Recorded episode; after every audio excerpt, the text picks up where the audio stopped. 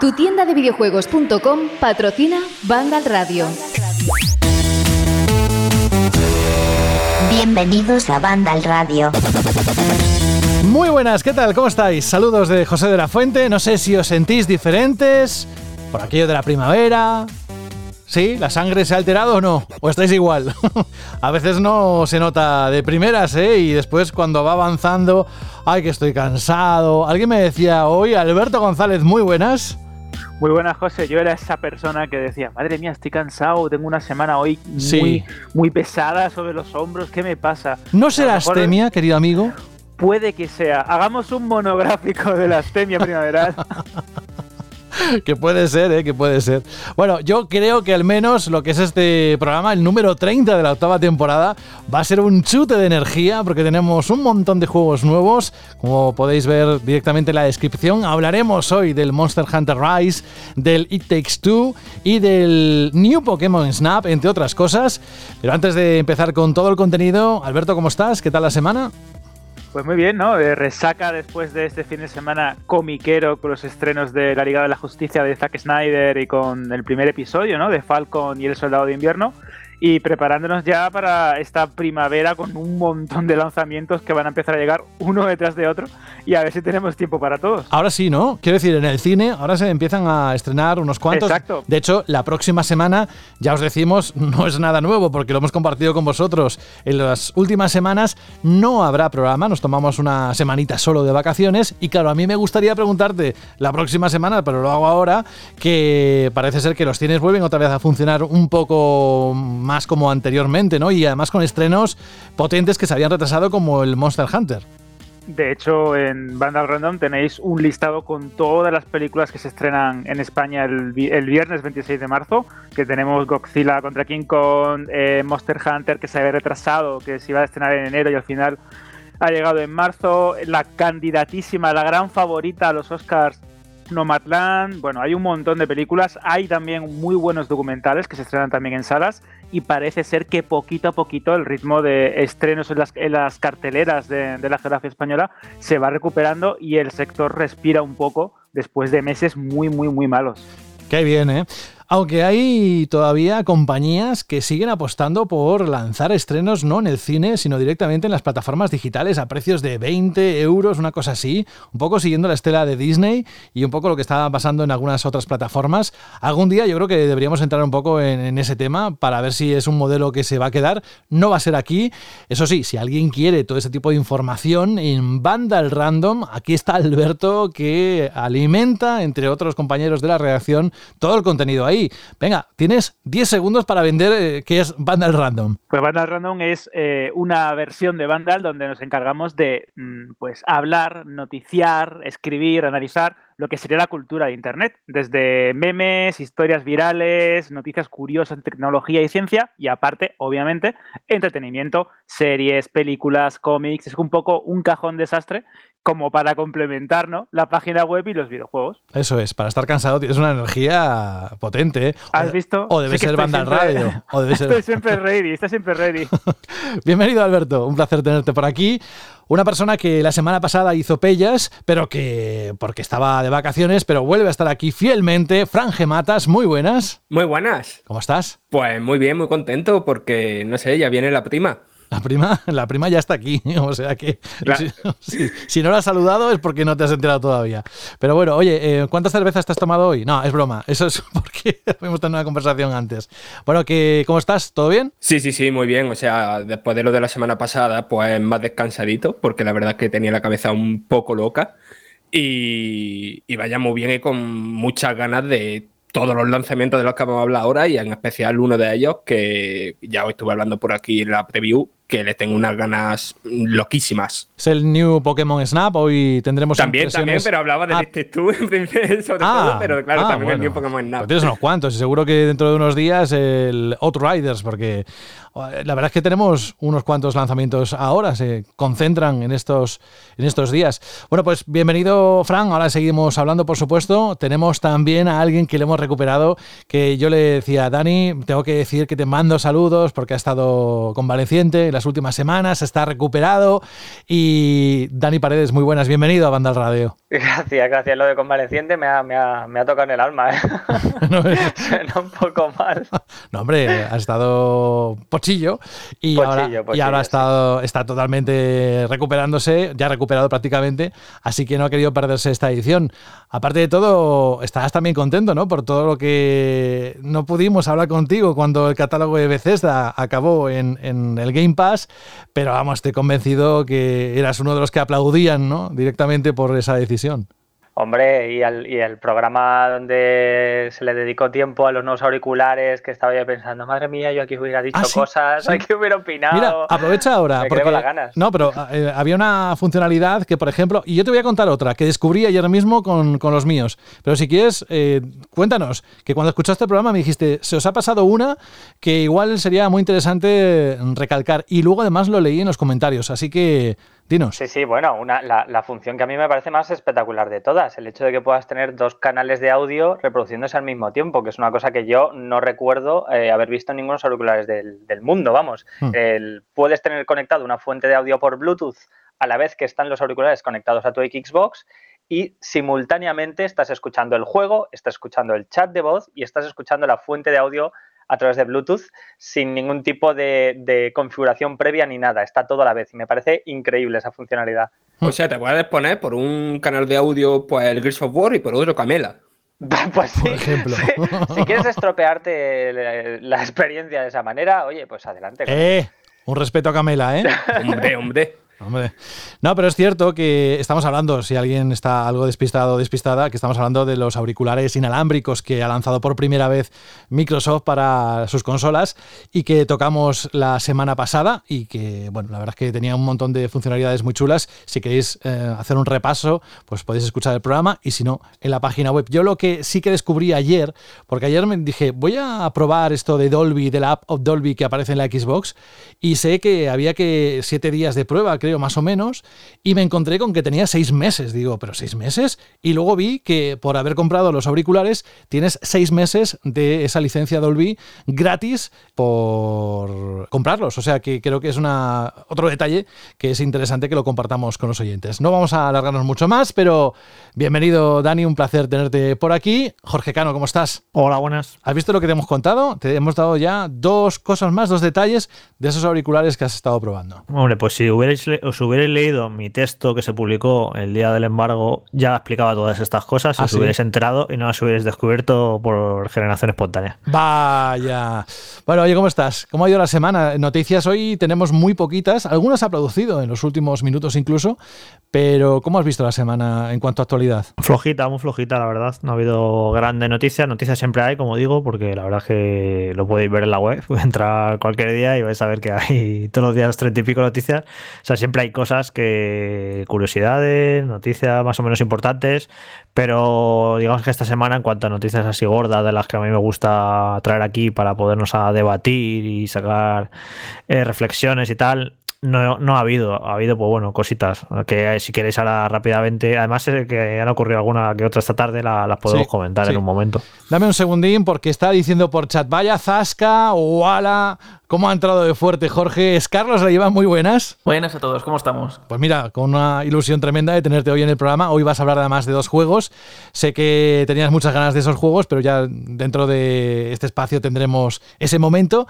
Por lo demás, ¿cómo estás? Pues ya con los siguientes juegos que, que me toca. O sea que aquí uno, uno no para. Bueno, pues mira, si te parece, Carlos, bienvenido, por supuesto. Em, vamos a entrar así, eh, sin sintonía ni anunciar un bloque de noticias, porque la verdad es que vamos a comentarlas un poco on the fly. Supongo que se refiere Jorge a Ghost of Tsushima, el aclamado videojuego de acción y mundo abierto de Sucker Punch Productions. Llegará a la gran pantalla de mano de Chad Stahelski, que es el director de grandes producciones como John Wick. Esta era una de ellas, ¿no, Jorge? Sí, sobre todo además que como tenemos a Carlos desde el principio y yo sé que a Carlos le gustó mucho este juego, pues que nos diga que qué le parece que vaya a hacer una película de Ghost of Tsushima.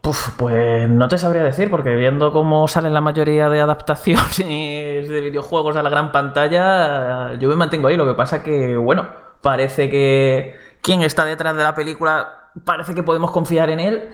Y el, vamos, lo que es el juego en sí, que no deja de ser un pedazo de homenaje al cine de samuráis, o sea, ya es un juego que bebe mucho del propio cine, así que deberían de tenerlo más o menos fácil para adaptarlo. De hecho, lo que más me llama la atención es que eh, vaya a hacerse la película en Occidente, ¿no? Eh, es decir, eh, es como que. Sí, sí, por eso, por eso digo que es un poco como. No sé, al final las películas de samuráis ahora las estamos haciendo aquí. A ver, a ver qué sale, porque va a ser curioso, ¿no? Ver una película así tan inspirada en el cine de Kurosawa, otra vez volviendo a los samuráis y demás pero hecha aquí en Occidente, a ver, a ver qué sale. Que por cierto, ya aprovecho y os recomiendo una serie que hay en Netflix eh, que se llama La Edad de Oro de los Samuráis, que me mola bastante. Es una serie documental, ojo, eh, no, es, eh, no es ficción.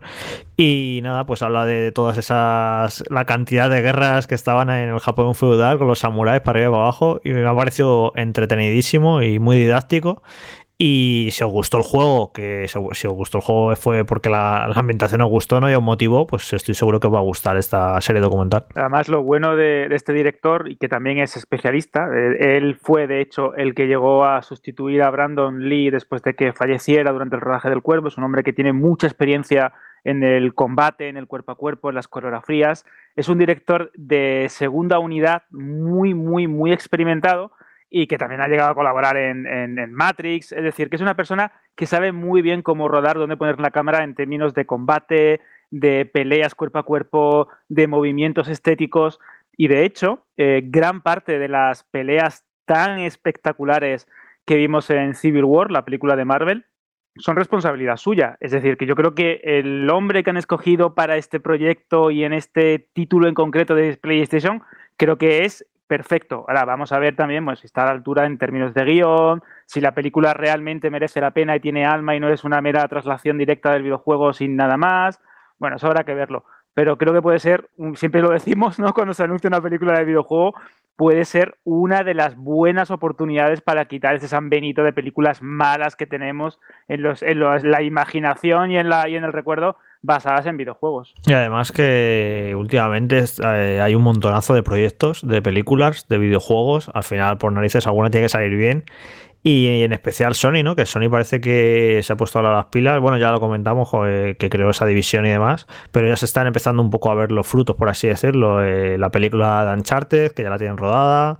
Ahora esta película de Ghost of Tsushima, la serie de HBO de The Last of Us, parece que sí, que se ha puesto en serio Sony y que va a hacer eh, películas y series de, sus grandes marcas. Pues fíjate que eh, Ghost of Tsushima creo que es un juego que pegaría más que para una propia película, para una serie, para desarrollar bien lo que es toda su ambientación, su historia y tal y que luego no se sienta muy apresurado, porque es a veces un poco lo que le pasa a este tipo de, adaptaciones, ¿no? Que intentan trasladar a un formato de dos o tres horas mm, historias y cosas que te, que, te cuentan a lo mejor en 20 horas de juego y demás. Y, y a ver cómo, cómo lo hacen para, para que no se sienta tan digamos, tan apresurado, ¿no? Creo que lo, estuvimos hablando hace poco, Jorge, el tema de cómo al final el, formato de serie de televisión ahora es lo que está triunfando y es un poco más como lo que se adapta mejor a la hora de contar una buena historia. Sí, pero yo sinceramente no quiero ser faltoso, ya sabes que me gusta mucho, pero yo no creo que en Ghost of Tsushima lo que se cuente sea tan interesante como para necesitar una serie. Yo creo que la base de Ghost of Tsushima que es esa invasión a la isla y una resistencia y luchar contra ello, yo creo que se puede contar perfectamente en una película. En una película hemos visto historias muy épicas y muy ambiciosas y si hay buena labor por parte del guionista y luego del director, en, una, en un formato de una película se puede contar cualquier cosa y, y, una batalla en una isla japonesa por una invasión se puede contar perfectamente en una película. Yo no creo que necesite esto una serie, la verdad. Tampoco yo lo que jugué no me, no me enamoraron los diálogos ni las historias de los personajes.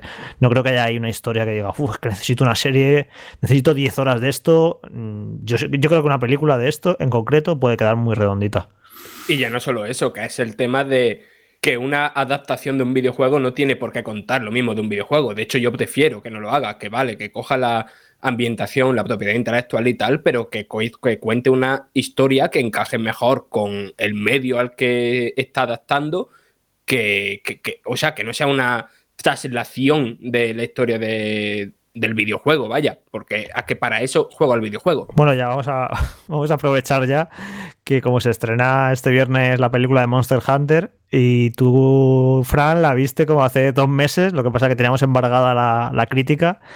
Y cuéntanos qué tal está la, esa película. Justo esa película sí hace eh, esto que comentaba, ¿no? De coger una propiedad intelectual del videojuego y hacer otra cosa distinta con ella, pero a mí, mm, sinceramente, me pareció una película muy, muy flojita, que cae en todas las mismas cosas, los mismos excesos y las mismas cosas positivas que cae en la película de Resident Evil de Paul W.S. Anderson, que es el director de la saga cinematográfica Resident Evil, que vuelve aquí en Monster Hunter.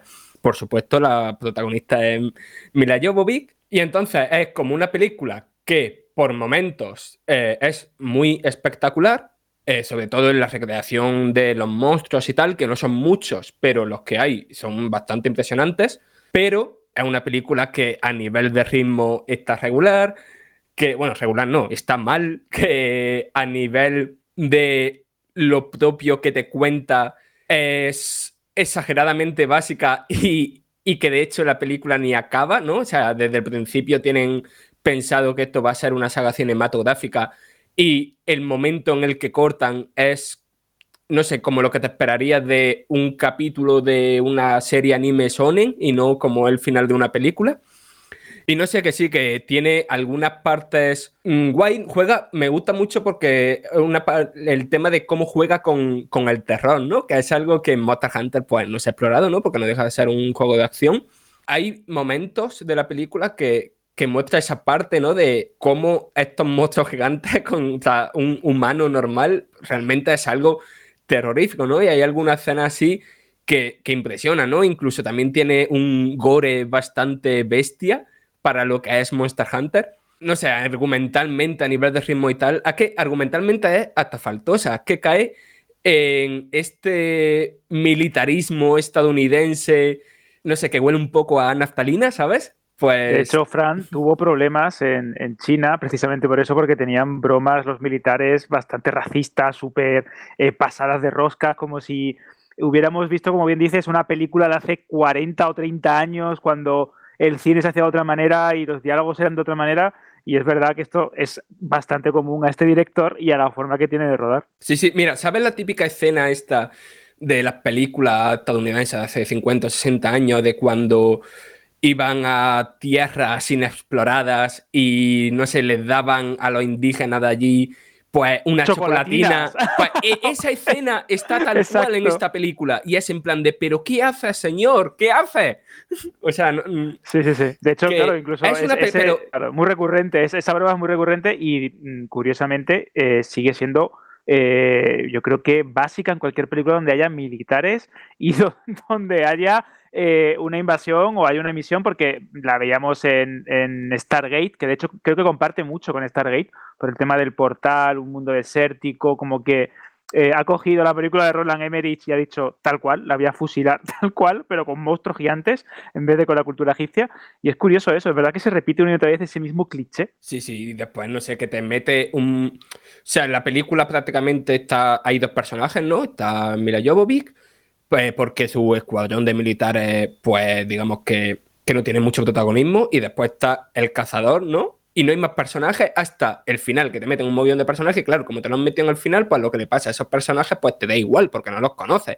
No sé, es una película que, que parece más bien como un episodio, ¿vale? Que, que como una película. Pero aún así, yo creo que es la típica película de que, que, se agradece viéndola con colegas, ¿no? No sé, de, de estas películas que que te ríes de ella casi. Y ahora la segunda semana de abril estrena la nueva película de Mortal Kombat. Que yo, Alberto, esto lo hablé con Carlos, lo he hablado contigo. Yo viendo el tráiler pensé, joder, pues no tiene mala pinta. A mí me, gusta. Sí, sí, tiene, tiene, personalidad. Yo creo que tiene personalidad, que ya es suficiente. Parece divertida al menos. Y luego en septiembre, nueva película de, de Resident Evil que va a ser como más terrorífica, ¿no? Que no va a ser una peli de acción como las de Anderson, sino que va a tirar más por un ruido de terror y más lo que debería haber sido, ¿no? Desde un principio, que también me causa curiosidad, ¿no? Si, si consiguen un poco trasladar el, terror del primer juego a, una película. Pero yo aquí me he quedado con una preguntilla. Frank, a Monster Hunter nosotros no venimos a jugar por la historia precisamente, así que el tema de la historia realmente en la película me da bastante igual. ¿Cumple a la hora de ver a la gente, bueno, a la Mila, porque imagino que no se pegará mucha más gente contra los monstruos? ¿Mola los combates contra los monstruos, que al final es para lo que uno va al cine a ver esta película, creo yo? Eh, sí, pero no son muy habituales, porque digamos que la mayor parte del metraje se centra en la preparación para esa batalla y en el entrenar para esa batalla. Pero aún así, la recreación de los monstruos, aunque no es fiel uno a uno por temas de, no sé, del tamaño de las criaturas y tal, sí es muy impresionante. O sea, cuando aparecen los bichos en pantalla dices, ostras, ¿sabes? Sobre todo si eres fan de la saga. Y a nivel de guiños, bueno, ya imagino que como se han fumado el juego como les ha dado la gana, pues no mucho, pero al menos ha intentado ahí meter algo que los fans puedan reconocer o directamente ya ha dicho, mira, aquí hago lo que me da la gana con la licencia y esto... Em, y, no, sí, que le da la gente. Hay, mm, a ver, hay muchísimas cosas propias de la película, ¿no? Digamos que es un universo propio, aunque use la misma propiedad intelectual. Pero, no sé, si me gustan los detallitos de cómo las armas del cazador parecen como, como eso, como una versión fotorrealista, un porque de, de las armas que llevamos tantísimos años usando en los videojuegos. O sea, hay guiñitos, pero tampoco es, no sé, esto que se suele decir de una carta de amor a los fans, ¿no? No, es eso ni muchísimo menos. Nada, entonces, para si queremos ver monstruos este 26 de marzo, nos vamos a ver con Versus Godzilla y, y mejor nos de Hunter, ¿no? que vas al cine a sesión doble, ¿no? Sí, sí, sí, no es mala esa, no es mala esa. Aunque también te digo que casi siempre que he hecho yo eso, he encadenado de, siempre que lo he hecho, dos películas malísimas. Pero bueno. Pero eso es lo que mola, ¿no? Una doble sesión, rollo, rollo Yo creo que eso no lo he hecho en la vida, ¿eh? lo más parecido ha sido ver la Liga de la Justicia de Zack Snyder en las cuatro horas del tirón.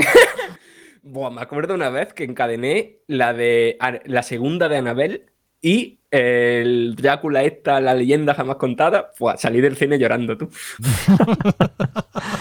Bueno, ¿alguna noticia más? Decías antes, Jorge, sobre retrasos que se han producido, se han anunciado los últimos días. Sí, bueno, que se ha retrasado Back, eh, for Blood, el juego este que es el sucesor espiritual de, de Left 4 Dead, que iba a salir en junio y que se va a octubre y que bueno, en la tónica de este año lo vamos a ver con un montón de juegos que se van a ir retrasando. Eh, y nada, pues eso, que va a haber más retrasos. También se ha retrasado el juego de estrategia de Sega, ¿cómo se llama?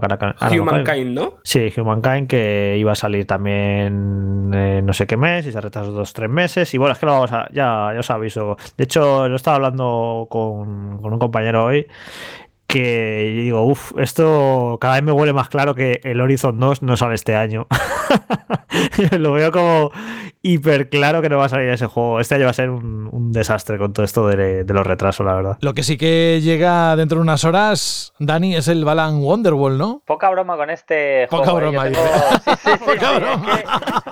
Es que, eh, eh, hay, o sea, no, bueno, lo habréis visto, todo el mundo lo ha visto. Esto, hay blancos o negros. O sea, todas las opiniones son o gente diciendo, oh Dios mío, la vuelta de esta gente a las plataformas 3D de los 90, maravilloso, fantástico, o te encuentras montones de opiniones de menuda basura, esto es lo peor que, se ha parido. Yo no he visto a nadie que diga que este juego es una maravilla, no sé dónde lo has visto, pero bueno. Alguno, alguno he visto, pero yo creo que eran demasiado... Vamos a ver, yo también soy muy seguero, ¿eh? De corazón, y mm, jugué a la demo queriendo que me gustara y he de admitir que no me ha gustado. En cualquier caso, se, se, masca la tragedia porque que sepáis que el juego sale a la venta este viernes 26 y no nos lo han mandado para analizar.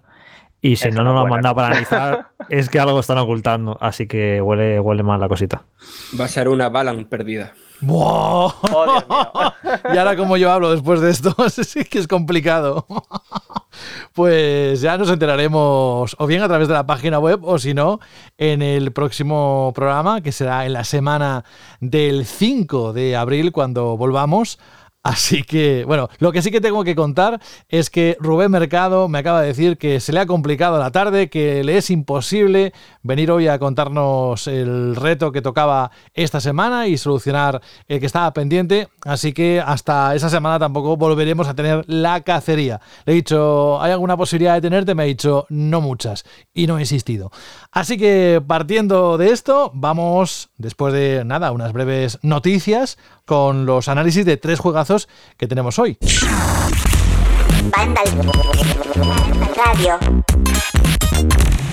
Y uno de ellos, hemos hablado de la película.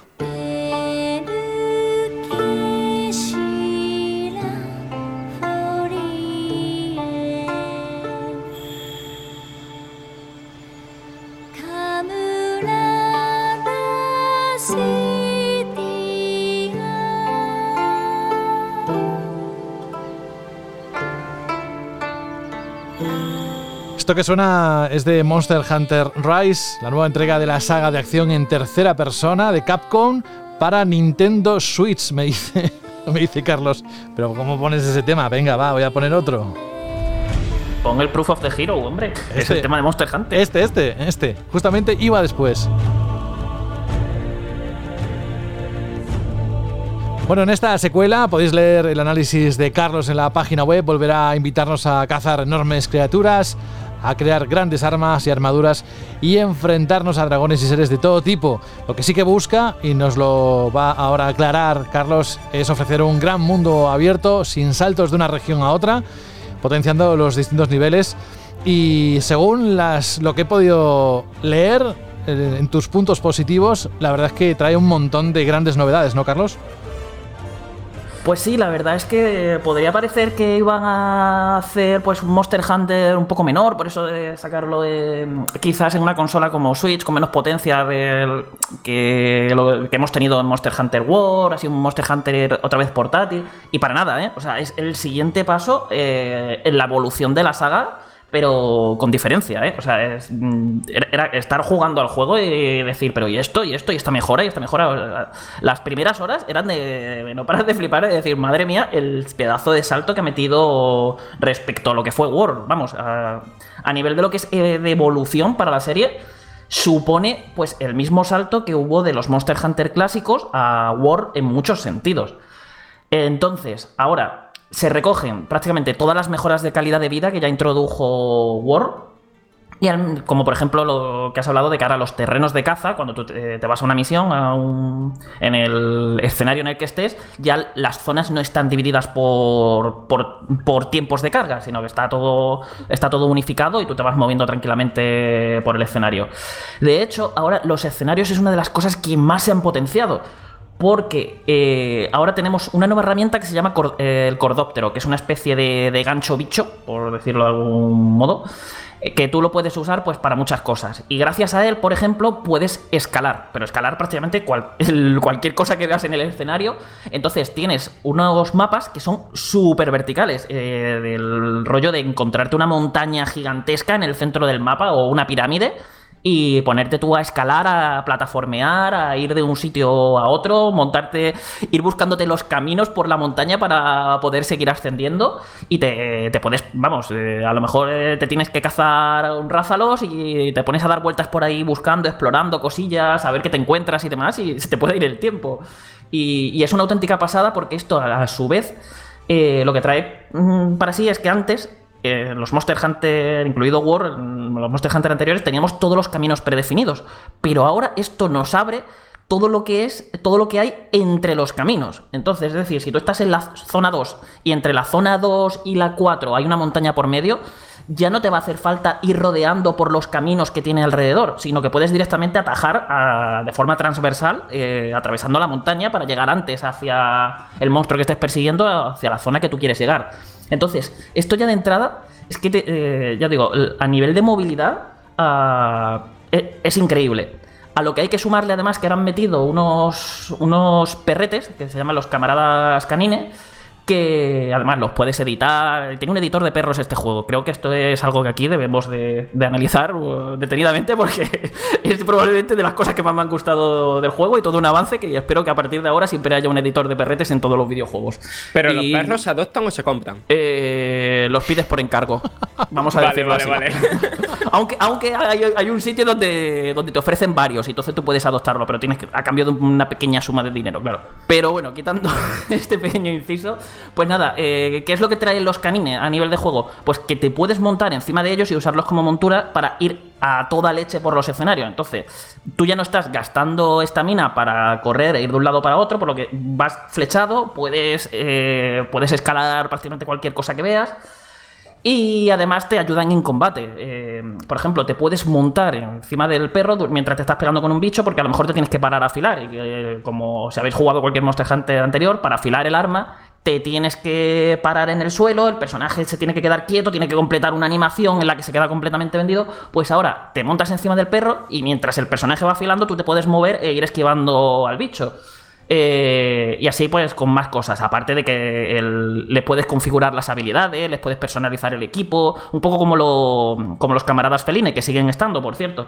Entonces también te pueden ayudar en combate, te dan mucha más movilidad. Tu personaje ahora es más ágil, evidentemente con todos los escenarios muchísimo más abiertos y los puedes aprovechar de mil maneras. A lo mejor rollo de eh, uso esta pared para escalar, pego un salto hacia atrás y le caigo al, bicho encima pegándole un golpe con el arma, o incluso usar el cordóptero en vez de para escalar, para quitarte de en medio. Lo lanzas hacia un lado del escenario, entonces tu personaje sale propulsado hacia ahí y hacia allí y así evitas un ataque que a lo mejor no podrías haber evitado de normal. De hecho, te puede servir incluso para recuperarte en el aire después de que te hayan mandado volando de un golpe. Que esto parece que no, pero ayuda muchísimo porque en Monster Hunter anteriores quizá podría ser un poco frustrante cuando un monstruo te pegaba, tu personaje salía volando, se tenía que levantar y mientras estaba levantando te venía el monstruo y te volvía a pegar, te dejaba aturdido, te tenías que quitar el aturdimiento, te volvía a pegar y evidentemente te ha matado en un combo en el que tú no, en el que no has podido hacer nada. Ahora sí, ahora te en todo ese proceso tú puedes lanzar, si tienes el medidor del cordóptero lleno, lo puedes usar y te puedes recuperar en el aire para quitarte de en medio de la trayectoria del monstruo cuando te vaya a hacer su segundo ataque y librarte de, ese golpe. Entonces así se crean unos combates muchísimo más ágiles, más dinámicos. De hecho, la propia inteligencia artificial de las criaturas se ha retocado para que tengan en cuenta el hecho de que ahora los personajes son más móviles y de cómo son los escenarios, por lo que los monstruos incluso te pueden empezar a perseguir por, por sitios que antes ni, ni, de broma. Rollo a lo mejor, uy, me, me, voy a subir a esa montaña para quitarme de ahí que me está metiendo mucha caña, me recupero, me gestiono y de repente ves que el monstruo pega un salto, se pone donde estás tú y te empieza a perseguir por la montaña y cosas así muy, muy, muy, muy chulas. Ya digo, es un juego que ha mejorado prácticamente en todo. O sea, es que simplemente con toda esta... Luego hay montones también de mejoras de calidad de vida que que te hacen la vida como mucho más fácil y, mm, y más cómoda. Mm, cosas como antes te tenías que, si querías recoger cosas por los escenarios, pues mira, te tienes que echar unos picos encima para ponerte a picar en las menas, eh, unos eh, las redes para cazar bichos.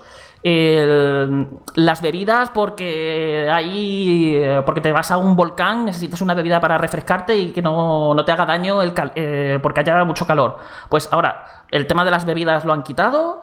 Eh, ya no te hace falta llevarte picos ni ningún material para recoger cualquier cosa que haya por los escenarios. De hecho, ahora cuando te encuentras una mena y le das a picar, directamente eh, te llevas todo lo que tuviese esa mena. Ya no tienes que estar un minuto y medio ahí pegándole con el pico una y otra y otra para sacarle todas las cosas que tenga. Lo sacas todo del tirón y, plan. Entonces, eso es, es, como que un juego que respeta mucho más tu tiempo, va mucho más al grano. No, no se quiere entretener ahí haciéndote perder el tiempo con con cosas que puedan ser tediosas o que no te vaya a aportar nada, porque no te va a aportar nada estar dos minutos pegando, dándole a la A al lado de una mena para ir picando. Y te ahorra también el tema de, con todo esto también te ahorra mucho tema de tener que estar gestionando el inventario con cosas que a lo mejor no te van a servir para la misión son muchas cosas, son muchos detalles, sobre todo para los que llevamos toda la vida jugando a esta saga, es que se agradece mucho porque es como que han prestado mucha atención a la comunidad, a cosas que a lo mejor hacían falta, otras quizá lo facilitan, pero también se agradecen. Por ejemplo, ahora siempre te aparece eh, cuando el monstruo está a punto de morir, es decir, cuando lo puedes capturar para finalizar la misión, aparece un indicador que te dice cuándo cuando está en ese estado. Ya que era algo en los Monster Hunter anteriores que, que lo podías ver a través de una comida o fijándote que el monstruo empezaba a cojear. Eh, había detalles antes los que tenías que fijar o que tenías que usar para que el juego te lo indicase. Ahora te lo indica directamente.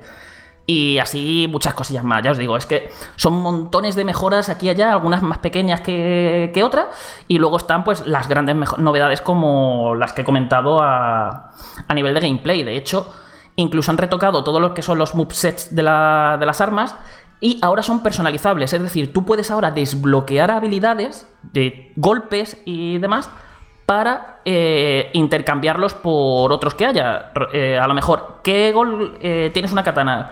Pues el golpe básico cuando desenfundas pega un, un, tajo, un tajo vertical. Pero lo, tienes alternativamente otro tajo para desenfundar que te lo puedes equipar para que para en vez de desenfundar así, desenfundes eh, haciendo un doble golpe, que además el, el, primer golpe que recibas mientras lo haces eh, lo bloqueas. Son cosas así. Te, al final te puedes personalizar mucho a tu personaje, su estilo de combate y sumado pues a todo lo que digo, el cordóptero, que además también, hablando del cordóptero de nuevo, también hay ataques exclusivos del cordóptero, por lo que tú te vas gestionando si quieres, si quieres usarlo para moverte por el escenario de forma defensiva o para atacar, haciendo ataques exclusivos con él. Son muchas cosas, ya, ya os digo, es que es difícil condensarlo todo aquí porque, vamos, de hecho creo que ha sido el de los videoanálisis más largos que he hecho, que me ha pasado de los 10 minutos porque intentaba resumir y es que, es que no podía. Carlos, ¿a ti no te parece... Mm, o sea, yo he jugado a la demo, ¿vale? No, no he jugado al juego completo.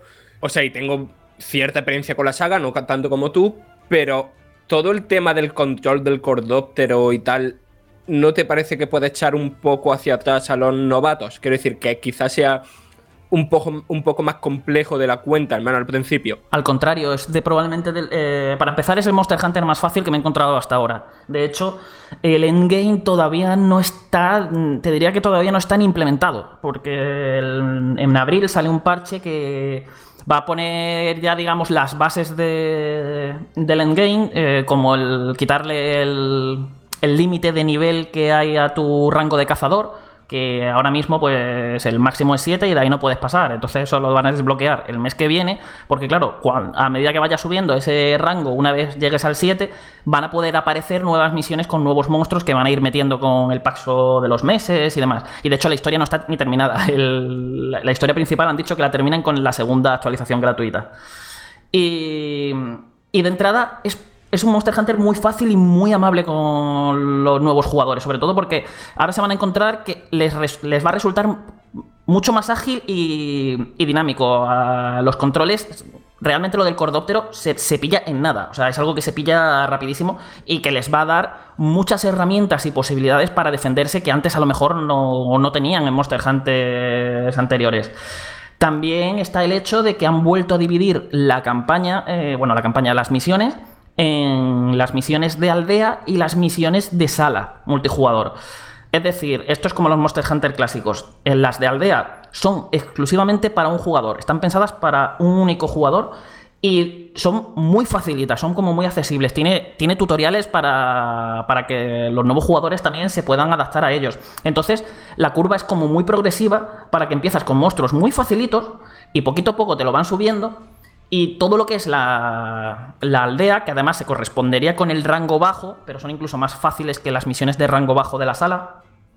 Entonces yo creo que ningún jugador va a tener grandes problemas para meterse. E incluso si los tuviera, han metido un modo entrenamiento, o sea, en la, aldea hay un sitio al que puedes ir y es como un modo entrenamiento, pero equivalente al que te puedes encontrar en un juego de lucha. O sea, puede, te aparecen los combos que puedes hacer, cuál, qué movimientos estás haciendo, las listas de comandos de cada arma, puedes configurar un muñeco gigante que hay para que actúe como los monstruos, rollo a lo mejor que pegue pisotones, que, mm, que tiene algún aliento y cosas así, para que tú te puedas aprender a mover alrededor del monstruo sin, en un entorno seguro. Vamos, es un juego que se nota que, que lo han pensado para que sea la, puerta de entrada perfecta para los nuevos jugadores. Carlos, y hablando de, de, monstruos y de criaturas, teniendo en cuenta que este juego estrena ambientación, escenarios cómo son los nuevos monstruos y si hay algún regreso de alguno de los iconos de la saga? Pues a nivel de bestiarios, probablemente de los Monster Hunter que más me ha gustado, al menos de lo que es la, la, versión base, que bueno, ya sabéis cómo funciona esta saga, primero te sacan una versión base y luego ya te sacan una expansión, que, esa expansión suele ser incluso a nivel de contenidos mucho más abultada que el juego base, o sea, y ya ahí te convierte el juego como en el juegazo del siglo. Pero bueno, ahora mismo lo que tenemos es el juego base, que hay más de una treintena de monstruos de los grandes. Y hay de todo. Y es eh, desde los favoritos de, la serie, o sea, han metido prácticamente todos mis monstruos favoritos de, la saga.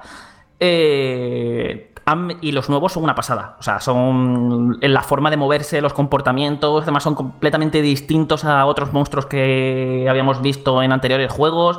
Han jugado mucho con el tema de, de la ambientación japonesa que le han dado para dotar a los monstruos, pues eso, de basarlos en mitos y en, mitos del folclore japonés.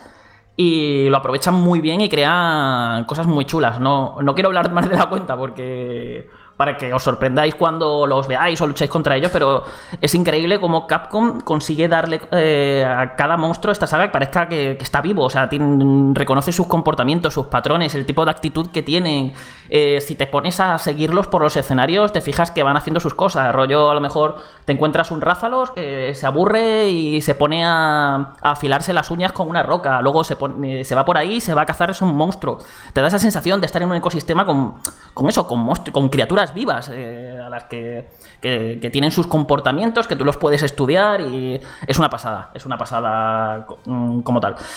¿Qué es lo que pasa precisamente? Que como hay más de una treintena de monstruos ahora mismo, ahora mismo el juego se si lo comparamos con World, con Iceborne o con cualquier Monster Hunter que haya salido hasta ahora, como han recibido todas sus expansiones, ahora mismo se queda un poquito corto. A ver, que esto es algo que tengo que entrecomillar mucho. Cuando me refiero que un Monster Hunter se, se queda corto, es que ahora eh, lo mismo este Monster Hunter te da para unas 100 horas, que eh, no es corto para nada, pero para un Monster Hunter que, que mis contadores de horas suelen marcar 300, 400 horas, pues para que os hagáis una idea del cálculo. Lo que pasa que eso, ahora es el nuevo modelo, van a ir actualizando con actualización, irán aumentándolo, pero ahora mismo eso es un Monster Hunter con, respecto que tiene muchos contenidos, pero respecto a otros Monster Hunter todavía se queda, se queda un peldaño por detrás y eso también implicaría la dificultad, que como he dicho, como todavía no hay un endgame como tal, eh, ahora mismo a mí todo lo que hay me parece muy fácil. Eh, yo al menos, bueno, también yo es que llevo toda la vida jugando esta saga, ¿no? Pero no he tenido grandes problemas y, mm, y claro,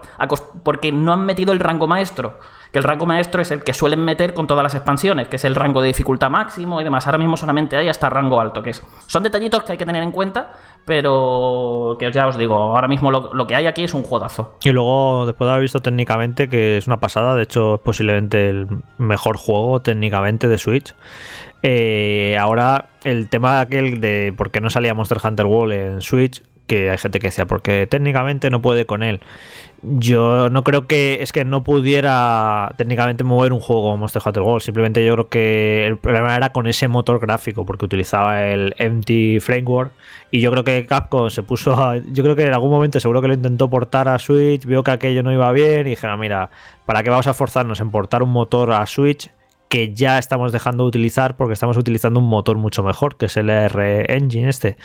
Entonces yo creo que es eso, que es un tema de que no les compensaba aportar Monster Hunter World, todo un motor y todos los problemas que acarreaban a Switch, porque después de ver el resultado con Rise, la verdad es que es una auténtica pasada que este juego se mueva así en Switch. Y Carlos, antes han mencionado el tema del online y claro, lamentablemente por la situación en la que estamos, pues no está la cosa como para quedar con colegas, para cazar monstruos juntos en local. ¿Qué tal va el online? Que al final lo que vamos a tener que usar casi todo. Pues como la seda, la verdad, eh, funciona genial. El único problema que no te sabría decir ya tanto si es problema del juego o de la propia Switch, y es el hecho de que Switch no tiene un sistema de grupos para echar de voz, que, y lo que tiene yo no lo considero ni una opción alternativa, es que para usar eh, la aplicación de móvil esta de Nintendo Switch Online me, uso el Discord en el móvil y Santas Pascuas. Entonces es algo que se puede echar un poco de menos, porque no sé, a mí me gusta tener mi chat de voz en la consola con mi mezcla de sonido entre el chat y la música del juego y aquí pues me obliga un poco a quitarme la música del juego para poder hablar por otro lado. Es algo que, que es una pena y que yo creo que Capcom, sabiendo que Switch no tiene esto y que el juego iba a ser exclusivo, podrían haberle metido un sistema de chat de voz interno como tienen otros juegos y es una pena es una pena que no lo hayan hecho, pero a nivel de rendimiento, de, buscarte, de buscar partida, de conectar con otros jugadores, como de verdad, eh, va genial. Además, súper fácil e intuitivo a la hora de poder invitar a otros jugadores, aceptar invitaciones, unirte a partidas que tengan tus amigos abiertas. Está todo muy bien montado y ya te digo, cero, he tenido cero problemas, tanto tanto con jugando con cable como incluso por wifi en portátil tumbado en el sofá. Eh, la verdad es que muy bien ambas cosas. Y antes de que se me olvide, otra novedad que me ha metido el juego es el tema del frenesí, que son unos nuevos tipos de misiones muy espectaculares en las que hay unas hordas de monstruos que atacan, que atacan la ciudad. Entonces tú tienes que defender, defender las puertas de la muralla para que no pasen y arrasen la aldea. Entonces, para eso lo que, lo que se ha inventado Capcom es eh, un Tower Defense, pero tal cual. Hay unos puestos por, por el escenario donde los jugadores pueden ir colocando pues cañones eh, y diferentes eh, cebos y diferentes artilugios que pueden ser tanto automáticos como requerir el control de los jugadores, que el jugador se ponga los mandos y se ponga a lanzar cañonazos o simplemente que eso sea automático con unos soldados del pueblo que ya se van encargando ellos de disparar. Y la verdad que eh, son muy divertidas porque a medida que vas cumpliendo objetivos secundarios y vas repeliendo monstruos, porque, o sea, es súper espectacular encontrarte que te están atacando tres rázalos con, con dos Anjanaf por el suelo y mientras una Argakuga va pegando saltos por ahí. Eh, pero a medida que vas repeliéndolos y vas cumpliendo objetivos secundarios que te marcan, vas ganando experiencia. Entonces, la fortaleza va subiendo de nivel y cada vez puedes colocar eh, cosas mejores en, esos puestos defensivos. Entonces es como que estás medio ahí entre repelerlos para que no rompan las puertas, eh, cumplir objetivos secundarios haciendo las cosas que te van pidiendo para poder ganar más experiencia y poder colocar mejores cosas por el escenario. Y la verdad que son muy intensas, a mí me han gustado ayudan a romper el ritmo de, digamos, de las cacerías normales, que en general a mí me siguen gustando más lo que son las cacerías clásicas. Pero bueno, están bien para jugar, para jugar algunas de vez en cuando. Ahí además, pues. Bueno, esto puede ser spoiler, así que no lo digo. Pero hay cosillas ahí interesantes para, para hacer aquí. Y espero que le vaya sacando provecho a esto Capcom con las actualizaciones porque tiene potencial, pero creo que todavía le pueden, le pueden dar, pueden hacer algo con ello que las haga todavía más interesantes.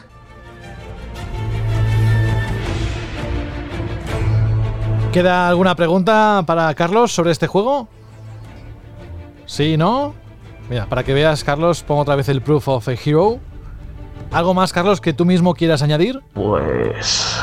¿No? Yo creo bueno, los gráficos es que ya lo ha comentado Jorge. Os puedo decir eso, que el juego es, una pasada. O sea, es que estaba jugando este juego y no me creía que fuera Switch. Es que se ve, se ve mucho mejor que juegos de consola, que muchos juegos de consolas más, más y plataformas más potentes.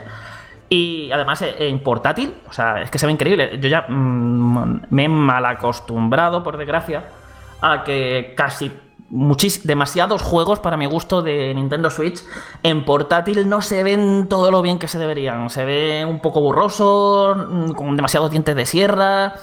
Eh, es algo es una parte con la que estoy medio decepcionado con la consola, pero no es con la consola, es más bien con las propias desarrolladoras, ¿no? Que incluso la propia Nintendo, que a veces te, sacan los juegos que se ven en portátiles que dices tú, pero de verdad me, me ha sacado esto así.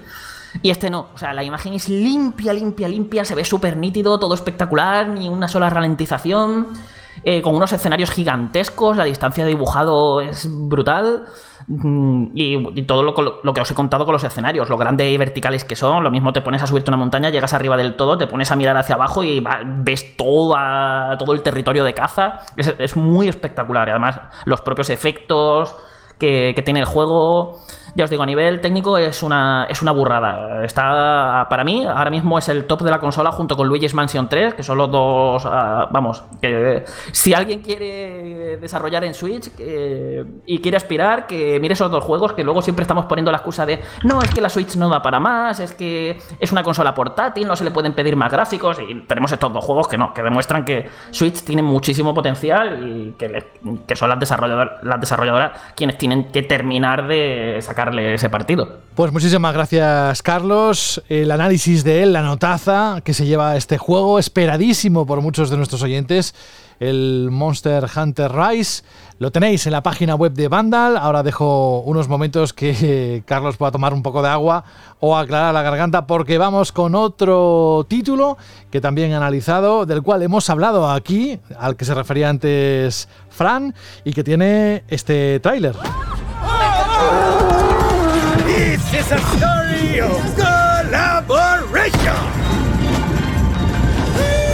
Esta sí que es una historia de dos, It Takes Two, que mañana mismo se pone a la venta para PS5, PlayStation 4, Xbox Series X y S, Xbox One y PC. Como sabéis, es el nuevo juego de acción en 3D y narración de Haze Light para estas plataformas. Hablamos de un videojuego cuya trama narra cómo el matrimonio formado por Cody y May discuten sobre cómo divorciarse, algo a lo que se opone su hija, quien de algún modo los transforma en dos muñecos que tienen que cooperar para deshacer el entuerto. Bueno, hay un montón de ideas nuevas, dice en su análisis Carlos, un bombardeo constante de nuevas ideas, pero que quizás no acaban de profundizar mucho en ellas, entre otras muchas cosas que ofrece este título, ¿no, Carlos? Sí, básicamente es una aventurilla de plataformas 3D, eh, exclusivamente cooperativa, es decir, no lo podéis jugar en solitarios, tenéis que buscar a alguien, por suerte el juego, si no tenéis a nadie en casa con quien jugar o no podéis quedar con nadie por motivos de pandemia o por los que fuese, el juego incluye un pase de amigo, por lo que si tú te compras el juego, le puedes pasar ese pase de amigo a cualquier amigo que tengas en la plataforma en la que estés jugando y él podrá acceder al juego incluso aunque no lo tenga comprado. Entonces podrá jugarlo con vosotros de, manera online, que es un detalle que siempre conviene destacar. Y nada, por lo demás es una aventura, eh, la verdad, muy divertida y sobre todo enormemente variada. Que aquí es donde creo yo que tiene eh, este juego su gran fortaleza. El hecho de que eh, no para quieto ni un solo momento da, avanzas un poco y de repente te meten una nueva mecánica. Ah, vas a lo siguiente y te cambian esa nueva mecánica por a lo mejor un combate contra un jefe que hace unas cosas concretas. Terminas ese jefe y de repente pasas a otro sitio que además es un escenario completamente diferente, donde te dan nuevas habilidades que tienes que aprender a usar para luego que a la siguiente escena te las quiten y te tengas que poner a a trastear a lo mejor con unos vehículos. Y pues así sin parar. Es una montaña rusa, pero durante entre 10 y 12 horas que dura, es que, ya te digo, no hay un solo momento en el que no te esté. En el, que no se esté sacando algo nuevo de la manga y te, esté sorprendiendo con ello. De hecho, eh, quizá esto a veces es incluso un poco de, forma mínima contraproducente, porque va tan acelerado el juego, es como, venga, más ideas, más cosas, más, mecánicas, está siempre tirándote tantas cosas a la cara que nunca termina de profundizar en la mayoría de ellas. Es, y hay momentos en los que te dice, oye, eh, para un momento y esta idea que me has sacado aquí, que mola un montón y que está muy chula, eh, desarrollamela un poco más, retuércela, busca hacer algo con ella más ingenioso que simplemente lo que acabo de hacer. Y es como que no, dice, ya está, has hecho estas tres tonterías con esto que te he puesto, pasamos a la siguiente. Y es así como se queda al final algo como muy simplón, por decirlo de algún modo. Que mm, ya digo, no es algo negativo como tal, tampoco, porque al final, eh, gracias a esto, el juego tiene un ritmazo mm, bestial que que siempre te tiene pegado a la pantalla, sobre todo estás diciendo, venga, vamos a jugar un poquito más y vemos qué es lo que hay a continuación. Pero eso, a veces es como que... Muchas veces es que tiene ideas tan chulas que no, las no les termina de sacar todo el partido que tienen y se te queda así como con la, la mosca detrás de la oreja de, uy, si esto en vez de haberme durado estos 5 minutos lo hubiesen alargado para que durara 15 con... planteando nuevas ideas alrededor de esa mecánica nueva que me han metido, ya sería, vamos, un juegazo sobresaliente, eh, que ya es un juegazo, pero eso, le habría dado ese, ese puntillo de genialidad que quizá le ha faltado ahí para, para llegar a lo más alto. Pero vamos, aquí no soy el único que lo ha jugado. Jorge se jugó la campaña entera conmigo. ¿Os puede dar también sus impresiones? Sí, el tema es que, a ver, yo entiendo lo que han querido hacer con este juego. Eh, para empezar, es un juego muy accesible para prácticamente cualquier tipo de jugador. Está muy pensado para que tú lo puedas jugar con tu pareja, que lo puedas jugar con. O sea, no necesariamente que para jugadores hardcore, como es el caso de Carlos y el mío, que lo jugamos juntos, a nosotros se nos queda el juego un poco corto en cuanto a desafío y en cuanto a complejidad. No lo hemos pasado pues de, un paseo por el campo, vamos, no hemos tenido ningún problema, pero porque no está el juego diseñado para que dos hardcoretas lo jueguen realmente. Está más pensado para que cualquiera lo pueda jugar y creo que ahí sí que cumple muy bien. Es bastante, bastante accesible, con controles muy sencillos y pues yo creo que he jugado así en el mismo sofá con tu pareja y tal, que es un juego delicioso. Para empezar porque no hay eh, iba a decir, no hay muchos juegos que propongan algo parecido. Es que realmente no hay ningún juego que proponga algo similar a esto. Y creo que eso ya es un valor en sí mismo. Y entonces, eh, por, lo, por lo que han apostado, es en plan, en vez de decir que lo que hace Nintendo, los juegos de Nintendo tienen muchas mecánicas, pero cuando tienen muchas ideas, pero cuando te ponen una idea sobre la mesa, la suelen explotar hasta las últimas consecuencias. Cogen esa idea y la van retorciendo y la van haciendo cada vez más difícil y la exprimen hasta que esa idea no puede dar mucho más de sí hasta que, sin caer en la repetición. Eso lo hacen muy bien. Entonces aquí lo que han hecho ha sido en plan, pues como queremos que sea un juego que pueda jugar, disfrutar cualquiera, pues eh, no vamos a coger las ideas y las vamos a, retorcer y a hacer más complejas y cada vez más difíciles porque en ese, en ese, en esa intentona puede que algún jugador se quede por el camino, ¿no? Algún jugador casual que no, que no suele jugar de vez en cuando. Entonces han dicho, vamos a hacer un juego variadísimo, con un montonazo de ideas, con un, montonazo de, situaciones diferentes, de localizaciones, está todo el rato eh, cambiando y nunca es demasiado difícil, nunca es demasiado complejo y es siempre muy accesible, pero siempre muy divertido. Y siempre te estás sorprendiendo con nuevas situaciones, con nuevos escenarios. Eh, tiene un humor genial, eh, la historia está muy chula, te ríes. Y eso es un juego muy, muy divertido y una propuesta para dos jugadores única. Vamos, es que no, no hay prácticamente juegos así, es una auténtica pasada. Porque a Way Out, que proponía algo diferente, o sea, que proponía algo eh, parecido, realmente es un juego, es un juego diferente. Eh, no, no es lo mismo. Es eh, parte de la misma idea de hacer un juego a pantalla partida sí o sí, pero no es exactamente lo mismo. Y este creo que es mucho más accesible todavía y que se puede jugar incluso con niños y es un juego muy muy chulo y que es que va a gustar a cualquiera que al que le haya llamado ya la atención y lo vaya a jugar es que no te decepciona, te va a gustar sí o sí, porque derrocha tanta imaginación, tanto buen humor, tanta fantasía, no sé, es que es, divertidísimo, es un videojuego de estos en, estado puro. Luego yo, bueno, pues eh, a la hora de ponerle pegas, por así decirle, pues sí que se las puedo encontrar. Porque, por ejemplo, la historia, que me parece súper interesante, que trate un tema que yo no había visto en otro videojuego, al menos en un videojuego que no fuera un indie, que es como, pues eso, una relación de pareja que, pasa por un gran problema, que va hacia el divorcio y un poco es casi un psicoanálisis, ¿no? El juego de los problemas de esa pareja, de por qué se han distanciado y demás. Todo esto también me parecía súper interesante eh, para, explotar y a mí se me queda un poquito superficial en lo narrativo. Creo que al final eh, utiliza todos los clichés de las parejas, de las parejas con problemas, de es que has dejado de. le has perdido la pasión por tus aficiones, no sé qué, todas estas cosas. Y al final es. Eh, va haciendo clic en todos los tópicos estos y no acaba de profundizar. No, yo me esperaba un poquito más de mala leche, de pozo, o, y no, no, no, no va, no va más allá de lo que te puedes esperar. Y como decía Fran, es muy Pixar en ese sentido, pero ya hasta Pixar en sus últimas películas van un poquito más allá. ¿eh? eh últimamente, en las últimas películas de Pixar, el mensaje cada vez yo creo que es más adulto incluso, y aquí no, aquí no, va, no va más allá, se queda un poquito superficial. Es interesante en cualquier caso, pero no, no se pone serio, digamos, en ningún momento. Siempre una comedieta muy divertida y con personajes que muy simpáticos en los que les coges cariño, pero lo narrativo yo hubiera ido un pasito más allá, hubiera sido un poco más, más atrevido. Y bueno, y eso, y en lo jugable, pues bueno, lo que, lo que decimos, ¿no? Que, que variadísimo, divertidísimo, pero que bueno, que es bastante asequible y bastante sencillo. Y luego un juego muy generoso, nos ha sorprendido mucho la duración, pues nos ha durado como unas 12 horas Y, no sé, es como te de tantos escenarios, tantas fases, tantas situaciones diferentes, que es un juego como que, joder, que lo han dado todo, que notas que, vamos, no se han dejado nada. Es como, es un derroche de muy generoso en cuanto a todo lo que te ofrece, a todo lo que te da. Y además sale a precio reducido, que sale como a 40 euros, creo. Y es un, en cuanto a contenido y, ambición, es un triple A totalmente. De hecho, otra cosa que nos ha sorprendido mucho constantemente es los graficazos que tiene. Lo hemos jugado en Series X, es cierto, pero es un juego que se ve mejor de lo que necesita. es como, pero ¿por qué tiene estos graficazos en cuanto a texturas, a iluminación, a detalle de los escenarios?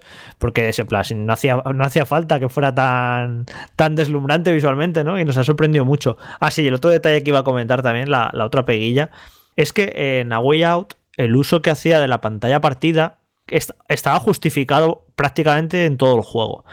Porque con un personaje muchas veces estabas en, lugares diferentes. Entonces estabas, te tenías que compenetrar y un personaje iba para un sitio, el otro iba para otro, y estabas viviendo situaciones muy diferentes que justificaban que en todo momento los dos jugadores tuvieran que estar viendo lo que estaba haciendo el otro. Pero en este juego en el 90% diría, no está demasiado justificada la pantalla partida. O sea, está justificada si juegas desde el mismo sofá, si juegas desde la misma consola y en la misma tele, evidentemente, ahí sí que tiene que haber una pantalla partida, porque están jugando las dos personas, ahí perfecto, pero cuando juegas online pierde sentido. O sea, es un juego que perfectamente eh, cuando juegas online no necesitaba la pantalla partida y podía haber jugado cada uno, ver solo lo suyo, porque es que estás casi todo el tiempo los dos personajes juntos. Entonces, ¿para qué necesitas ver la otra, la otra parte de la pantalla si estás siempre los dos personajes juntos? No es como en A Way Out, que a lo mejor es eso, un personaje estaba haciendo una cosa, estaba por un lado de la cárcel, el otro estaba en el patio y estaban ocurriendo cosas completamente diferentes. Aquí no, aquí el 95% del juego los dos personajes están siempre juntos, viviendo las mismas situaciones y no tiene demasiado sentido la pantalla partida cuando juegas online. Pero bueno, también entiendo que la idea era esa coherencia que da igual que lo juegues desde el mismo sofá, que lo juegues por internet, que la experiencia sea exactamente la misma y no van a hacer dos juegos diferentes. Y bueno, lo entiendo, pero sí que es un poco un detalle para quien haya jugado Way Out que, lo sepa que no está tan justificada la pantalla partida como estaba en ese juego. De a ver, yo sí lo veo, el tema de que es verdad que no se usa la pantalla partida como en A Way Out, porque en A Way Out también se usaba incluso con una intención cinematográfica, ¿no? En el sentido de el cuadro, ¿no? Y de el tipo de imagen que querían mostrar según el, ratio de aspecto de la pantalla, ¿no? Pero a mí sí me parece importante que se, al menos en las cuatro horas más o menos que yo jugué, tres y pico o así, los dos primeros mundos, vaya, yo sí vi súper útil lo de la pantalla partida porque me parecía importante ver lo que estaba haciendo mi compañero en la mayoría de, ocasiones, en cualquier rompecabezas o tal, tenía que decirle, le tienes que dar ahí. o sea, cuando estás jugando con un jugador torpe, ¿vale? y, yo mismo soy un jugador torpe, necesitaba ver Claro, claro, te iba a decir eso. Es que si tú ves, si tú no ves a jugar a Carlos a este juego, si hubiéramos grabado la speedrun que nos hemos hecho, te aseguro que nunca hemos tenido que mirar a la otra pantalla, no hemos tenido que hablar para, oye, haz esto. O sea, en muy pocas situaciones hemos tenido que coordinarnos porque hemos ido pum, pum, pum, pum, pum, pum a tiro hecho porque nos ha parecido muy asequible. O sea, no hemos, yo llevamos en ningún momento necesito casi mirar la otra pantalla para nada. Ya te digo que está, está menos justificado. Como dices tú en A Way Out, ya no era solo un tema de, de gameplay, sino que incluso cinematográficamente hacía cosas muy chulas visualmente con la pantalla partida. Y aquí no tanto. Hay algún momentillo y tal, pero no, no, no está, no está tan justificada, la verdad. De hecho, aquí otra cosilla así que podríamos hablar es que yo a veces, son poquitas situaciones a lo largo del juego, pero a veces he visto como que lo que le toca hacer a un personaje es mucho más divertido que a lo mejor lo que le toca hacer al otro. Eh, por ejemplo, hay una escena eh, muy espectacular y, que me llamó mucho la atención en la que Jorge estaba haciendo un combate bastante peculiar y todo un guiñazo a ciertos videojuegos. Y a mí lo único que me, eh, lo, lo único que me tocó hacer ahí es quedarme mirando la pantalla mientras él jugaba eso y, era como, pues, pues bueno, y, yo no tuve alguna escena así o similar. Entonces, había- Sí. pasaba de vez en cuando. De hecho, yo tuve la, yo tuve, yo tuve la sensación de que las. Para, lo digo para quien lo vaya a jugar ahora este fin de semana y, y no sepa si elegirse al hombre o a la mujer. Yo tengo la sensación de que las mecánicas de la mujer son más divertidas. No sé por qué. Me dio esa sensación, vamos. Es como la más cañera, es la que siempre está Sí. repartiendo palos eh, a lo largo de todo Eh, el yo, jugué, yo jugué con Cody, vaya, y me lo pasé fantásticamente, vaya, por, por llevar a la contraria. Y sí quería preguntar, eh, Fares, el director de, de, de este Stage 2, eh, ha hablado mm, bastante en entrevistas sobre un tema que de diseño de juego que a mí me, interesa, eh, me- porque quiero ver que más videojuegos hagan esto, que es el tema de mezclar de, de que las mecánicas de juego se entrelacen con lo que te están contando. Y él decía que aquí iba a haber mucho de eso. Realmente, ¿cuánto hay? Porque yo vi algo, no, más bien metáforas, ¿no? Como el tema del clavo y el martillo, ¿no? Y tal. En la primera parte de lo que jugué, pero después como que eso se iba diluyendo. Al final en el juego completo eso hay tanto de eso. Pues a ver, eh, es como, al menos a mí me pareció que muchas veces es sí, pero no del todo. Porque a lo mejor te dice, venga, ahora tenéis que tratar el tema de la atracción, tenéis que recuperar la atracción entre uno y otro. Y te dan pues un trozo de imán a cada uno y teníamos que, que ir combinando los imanes, pero al final tampoco estábamos jugando demasiado, digamos, entre nosotros con esos imanes, sino que cada uno iba haciendo con su imán, que eh, cada uno tenía un polo diferente. Y cada uno pues iba haciendo sus cosas por el escenario para que el otro pudiese avanzar. Y no sé, son cosillas así o a lo mejor tenéis que colaborar y se inventan cualquier chorrada simplemente para que los dos personajes vayan colaborando. Que al final, dentro de lo que a ver lo que se supone que tienes que estar haciendo todo el juego. No sé, tampoco es algo así que...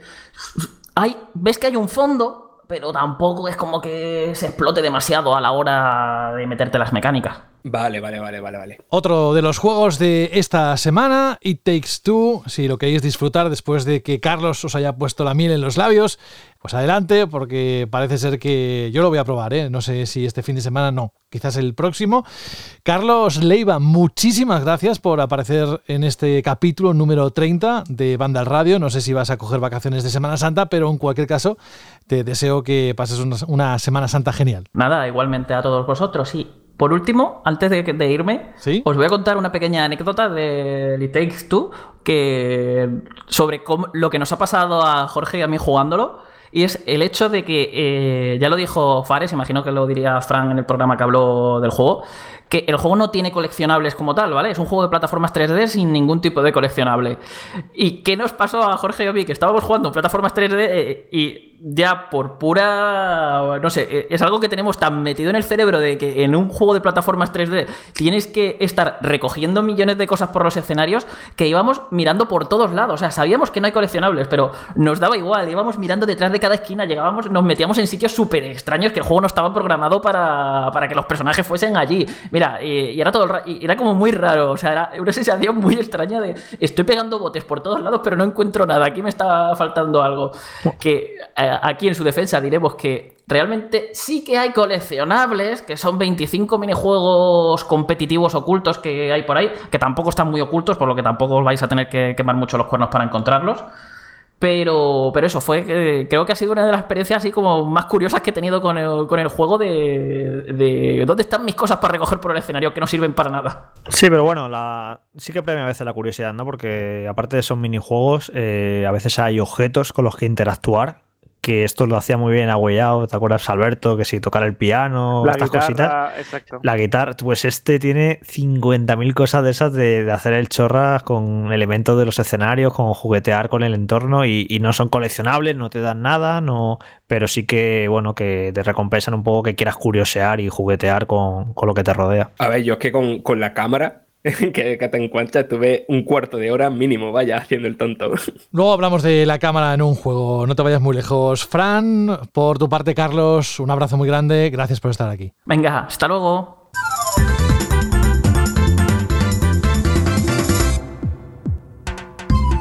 Y es que este juego del que vamos a hablar ahora, Las Impresiones, sale el próximo 30 de abril. Se llama New Pokémon Snap y como ya sabéis, se trata como el original de Nintendo 64 de un juego basado en hacer fotografías a los Pokémon para, eso sí, Nintendo Switch.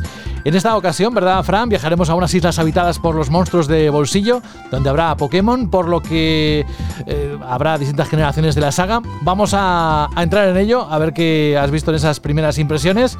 Y no sé si ahora mismo muchos de nuestros oyentes están subiendo el volumen, pero estoy convencido de que hay unos cuantos oyentes que están interesados en este New Pokémon Snap. ¿Qué les contarías? Pues a ver, lo que les contaría, tanto por los que están interesados, que supongo que la mayoría de los que están interesados son que conocen o jugaron al original, como para los nuevos, lo primero es que New Pokémon Snap es un juego extraño, muy extraño dentro de la saga, porque al final no deja de ser un juego de disparos sobre raíles, solo que no disparas, sino que, bueno, disparas pero con una cámara. El objetivo es hacer fotografía, completar la fotodex, en este caso de la región de Lensis, que es un archipiélago con distintas islas, con distintos ecosistemas, y a nosotros Nintendo nos ha enseñado que no lo hemos podido jugar, pero nos ha enseñado un gameplay completo de unos 25 minutos en uno de, de esas islas, la playa Sol Rosada, creo que lo he dicho bien. Y que no nos confirmaron ni si será, o sea, no- nos dijeron que no era el primer escenario, pero no nos dijeron ni cuántos escenarios va a haber ni nada. Para la gente que conozca el juego de Nintendo 64, eh, aquí es la base es la misma, ¿vale? Es tú avanzas automáticamente por los escenarios y eh, la cosa es estar rápido con el objetivo para pillar a los Pokémon en, no sé, Pokémon que se esconden, pues fotografiarlos rápido, algunos que hacen animaciones durante un momento justo, pues pillarlo haciendo esa animación, porque pillarlo a los Pokémon haciendo ciertas cosas, pues dan más puntuación, que es de algo de lo que hablaré ahora después.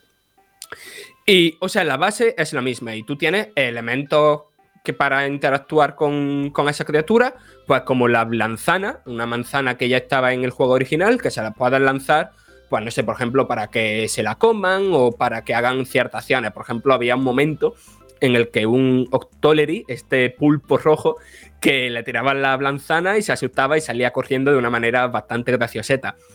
Eh, esa base, o sea, el juego es lo mismo, pero con unos gráficos mm, bastante impresionantes para lo que nos tiene acostumbrados los juegos de Pokémon de Nintendo Switch. La cosa es que hay un buen puñado de novedades que son bastante interesantes. La primera y la que me parece a mí más importante es el escáner. Es una herramienta que tú puedes activar en cualquier momento y te dice, por ejemplo, eh, el género de un Pokémon, que eso es algo nuevo. Antes no había, por ejemplo, un Pikachu macho y un, y un Pikachu hembra, era un Pikachu y eso no sabemos la profundidad jugable, la importancia que va a tener, si por, si acaso, si por ejemplo habrá que hacer fotografías de los distintos sexos de una misma especie, pero está ahí, te dice también las distintas variables de un mismo Pokémon. Eh, recordad que las posteriores ediciones mayas de las dos primeras empezaron a salir Pokémon que a lo mejor eran distintos en primavera y en otoño, que del mismo había versiones, pues, eh, no sé, diferentes según la estación del año, ¿no? Pues también hay aquí distintas formas y lo más importante es que, eh, al activar ese escáner, por ejemplo, un Pokémon que esté oculto en un matorral, pues puede salir, o un Pokémon puede hacer una acción especial como saludarte, y lo más importante de todo es que puedes descubrir caminos alternativos. Es decir, que en el trayecto este automático de repente hagas eso, o sea, sa- uses el escáner y aparezca como una señal, un indicador, una señal de tráfico, ¿no? Por decirlo de algún modo, y al apuntar ahí, el vehículo automático en el que vas, pues cambie de dirección y vaya por ahí, ¿no? Y claro, en ese, en ese cambio de dirección, pues te encontrarás pues, a otra criatura y otros secretos. Eh, después, otra novedad que no, no sabemos decir la importancia que tiene, aunque como toda la trama va girando en torno a esto, pues suponemos que tendrá su importancia. Eh, son los Orbes Lumini, que es otro ítem que puedes lanzar a los Pokémon y que lo hace, pues, eh, brillar. O sea, lo puedes lanzar tanto a los Pokémon como a unas flores que vimos que hacía que ese brillo se extendiera y afectara a todos los Pokémon cercanos. El único ejemplo que vimos en el gameplay es, por ejemplo, había unos Veloson, que son estos Pokémon que son así como, no sé, como personajillos hawaianos, ¿no? y, que bailaban, ¿no? Al tirárselo. Pero tiene pinta de que eso va a tener su, su importancia, ¿no? Porque al final la trama, el pequeño argumento que tiene el juego es descubrir de qué, es eso del fenómeno Lumini. Y eso, pues eso, no, nos profundizaron demasiado en el gameplay.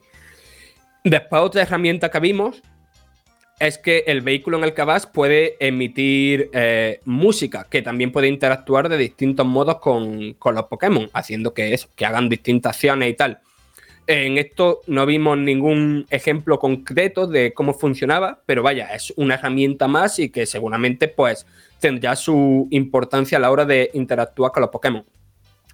Pero quizás la principal novedad, eh, junto a, creo que es la principal novedad junto a lo de los caminos alternativos, es que una misma fase eh, puede tener distintas variantes. Por ejemplo, en la playa Sor Rosada, esta que nos enseñaron, nos la enseñaron por el día y por la noche por la noche, pues había distintas criaturas. Eh, algunas criaturas que había durante el día ahora estaban ahí durmiendo en la Bartola. Y había otras que estaban en las dos variantes, pero haciendo acciones distintas. Y según nos dijeron, estas variables va a estar en cada uno de los escenarios. No nos, no quisieron o no nos pudieron confirmar todas las distintos ecosistemas que habrá, pero sí nos confirmaron que habrá eh, varias variables valga redundancia, de cada uno de ellos. Y eh, el tema es que el loop del juego, ¿no? El cómo, cómo vas de una fase a otra es distinta a la del juego de Nintendo 64. Antes, en el de Nintendo 64, tú eh, llegabas a cierto número de Pokémon atrapados, o sea, atrapados, mm, fotografiados, y, se te desbloqueaba el siguiente escenario, ¿no? Aquí esos escenarios y esas variables de cada uno de ellos se van desbloqueando según la puntuación de las fotodex. Y entonces el tema parece que el loop va a ser un poco distinto y que nos va a estar constantemente obligando a volver a los mismos a los trayectos anteriores para usar tanto esos caminos alternativos que tienen como las distintas herramientas que vayamos mm, descubriendo. Aquí no va a haber ni Pesterball ni Pokeflauta como había en el original, pero aparte de esta herramienta que haya comentado antes, tiene pinta de que va a haber más. Em, después, en el tema de la fotodex, pues hay novedades en cómo, en cómo nos puntúan los Pokémon, o sea, la, fotografía de los Pokémon, que igual que en el anterior, pues por ejemplo, si en, una misma, en un mismo recorrido fotografiamos varias veces a un mismo Pokémon, podemos elegir qué fotografía enseñar, elegir la que nosotros creamos que va a ir mejor. Y después, un poco para concluir, antes de que pase a pregunta, eh, dos herramientas que creo que son fundamentales en el momento en que sale este juego. Yo siempre he pensado que Pokémon Snap era un juego como adelantado a su tiempo, ¿no? Que si ese juego hubiera salido en la época de ahora, de las redes sociales, lo habría petado mucho más de lo que lo petó en su día. Y que tampoco vendió poco, vaya, para ser de Nintendo 64. Y eh, son las herramientas creativas. Por un lado, hay un editor fotográfico más técnico, ¿no? Dentro de ciertas limitaciones, pero más orientado a, la técnica. Y después otro, pues más como el típico editor de fotos de poner sombreritos, de poner filtros y tal. Y entonces como que van a ofrecer herramientas creativas y que, o sea, me, me parecería muy raro que el día que salga el juego y la semana siguiente, por lo menos, las redes sociales no estén petadas de, de eso, de fotografía artística, memes y demás. Y la verdad, tengo tanta. Casi, tengo casi tantas ganas de ver eso como de, como de jugar al juego. Y bueno, no sé, en el punto, en el apartado técnico, no lo hemos jugado, ¿vale? Pero el tema de que el B-roll que nos pasaron estuviera a 30 FPS eh, me hace prever que el juego va a funcionar a 30 FPS en vez de a 60, que creo que sería lo suyo para un juego que no deja de ser un shooter sobre raíles. Pero, no sé, a mí visualmente me parece mm, muy bonito y más que bonito, distinto al resto de juegos de Pokémon. O sea, sí le veo que tiene cierta personalidad y la verdad es que no sé qué más contar, que me preguntáis. Yo quería preguntarte, Fran, porque uno de los, como bien has comentado, uno de los elementos que más me impactó en su día de, de Pokémon Snap era que rompía un poco la dicotomía de explorar combates, explorar combates y nos llevaba realmente a un ecosistema con Pokémon, donde tú podías fotografiarlos y donde veías qué hacían esas criaturas que estábamos obsesionados con capturarlas y combatir con ellas en su hábitat natural. Y te trasladaba quizás la sensación de, eso va a sonar un poco loco, pero de preservar el, entorno, de eh, ayudar a conservar esta naturaleza tan especial de la saga de, Game Freak y sobre todo de representar un ecosistema realista. ¿Esto se ha vuelto a reproducir o es simplemente un parque temático de Pokémon de un lado para otro donde tienes que buscar lo que sería la foto bonita? Sí y no. O sea, sí en el sentido de que eh, tiene el mismo espíritu del juego de Nintendo 64 y de hecho hay muchísimas más interacciones, algunas muy graciosas, por ejemplo, eh, no sé, había muchos Pikumiku, ¿no? Que son estos monstruos pequeñitos que, no sé, el típico bicho que vive en el fondo del mar, pero que tiene un brazo, ¿no? Pues como Pikumiku así, eh, como peleándose con el brazo entre ellos, ¿no? Y Velos son bailando y, no sé, que, había bastantes interacciones y mucho más evolucionadas y mucho más interesantes que las del juego de Nintendo 64. Pero, por ejemplo, antes hemos hablado de Monster Hunter, ¿no? Y a mí me parece que el ecosistema que presenta el juego de Capcom es mucho más vivo, menos artificial que el que presenta este New Pokémon Snap. Claro, es que ahora que lo dices, Fran, eh, teniendo en cuenta cómo está progresando la saga y hacia dónde se dirige, con la introducción del mundo abierto como eh, elemento ¿no? de, unión entre las diferentes generaciones de Pokémon del pasado, del presente y del futuro y cómo la saga está afianzándose en la exploración, ¿crees, y estoy aquí a modo especulativo total, saca la, la bola de cristal de la bruja Lola, ¿crees que llegaremos a ver un Pokémon Snap en mundo abierto un poquito más, eh, vamos a decirlo, así, ¿no? Ambicioso. Me, lo primero, me gustaría muchísimo, evidentemente, y veremos a ver si eh, este Leyenda Pokémon Arceus eh, no tiene algo de rollo de modo foto, ¿no? Que, que, un poco serviría para eso. Pero yo creo que el tema de ver un nuevo Pokémon Snap, más allá de este New Pokémon Snap, con las características que comenta, yo creo que dependerá mucho de las ventas de este. ¿Alguna pregunta más para Fran? Mira, antes, mientras se ocurre alguna, o ya para cortar, como veáis, eh, una cosa que, mira que solamente vimos 25 minutitos de gameplay, pero la música del juego, así tan simpática y tal, a mí me gustó mucho. Veremos a ver si se hace repetitiva, ¿no? Al jugar una y otra vez el mismo nivel, pero a mí me parece súper simpática. Es muy tú esta música. La estaba, preparando y digo, seguro que le, le, gusta a Fran. Bueno, Fran, oye, muchísimas gracias. Son impresiones. Entiendo que dentro de unas semanas tendremos el análisis del juego. Si no lo tenemos en Banda Radio, ya sabéis que la página web es el contenedor perfecto, donde después de muchísimos años tenéis ahí vuestro punto de referencia, pues casos como este, ¿no? De análisis de juegos que van saliendo. Gracias, Fran. Y ahora tengo que hacer una pregunta directamente a Alberto. Alberto, ¿estás preparado? Por supuestísimo, como siempre. Pero no para lo que tú crees, ¿eh? No es para Shirley pregunta, ¿eh? ¡Qué sorpresa! ¿Qué, será? ¿Qué será? ¿Qué será? Ay, ¿Qué, ¿qué será? ¿Qué, ¿Qué será? Hacer? Si el día del padre ya ha pasado y padre no soy y no me llamo José.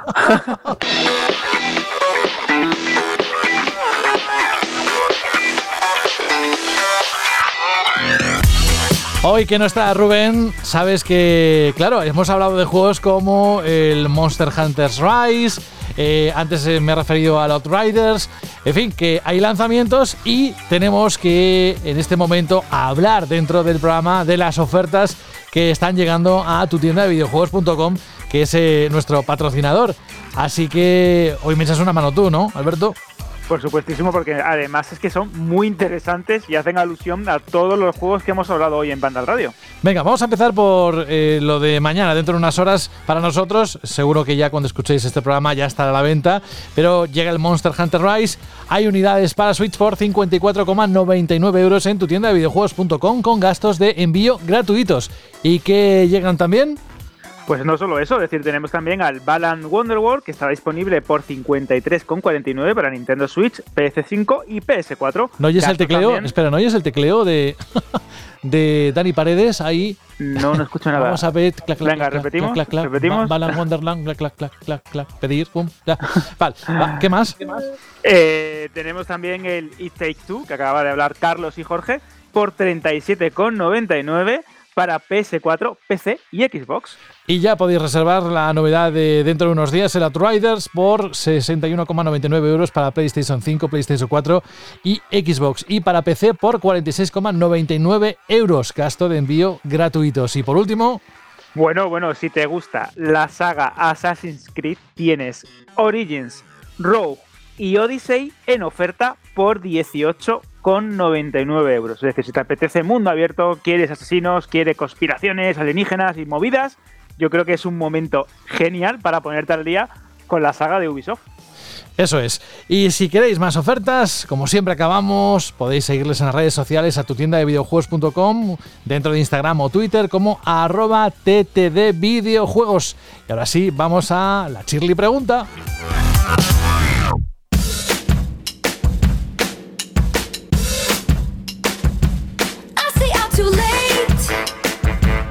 ¿Qué pregunta hiciste la semana pasada? O mejor dicho, pero eso ya dentro de unos minutos, ¿qué pregunta harás para que nuestros oyentes tengan tiempo suficiente durante dos largas semanas para responder?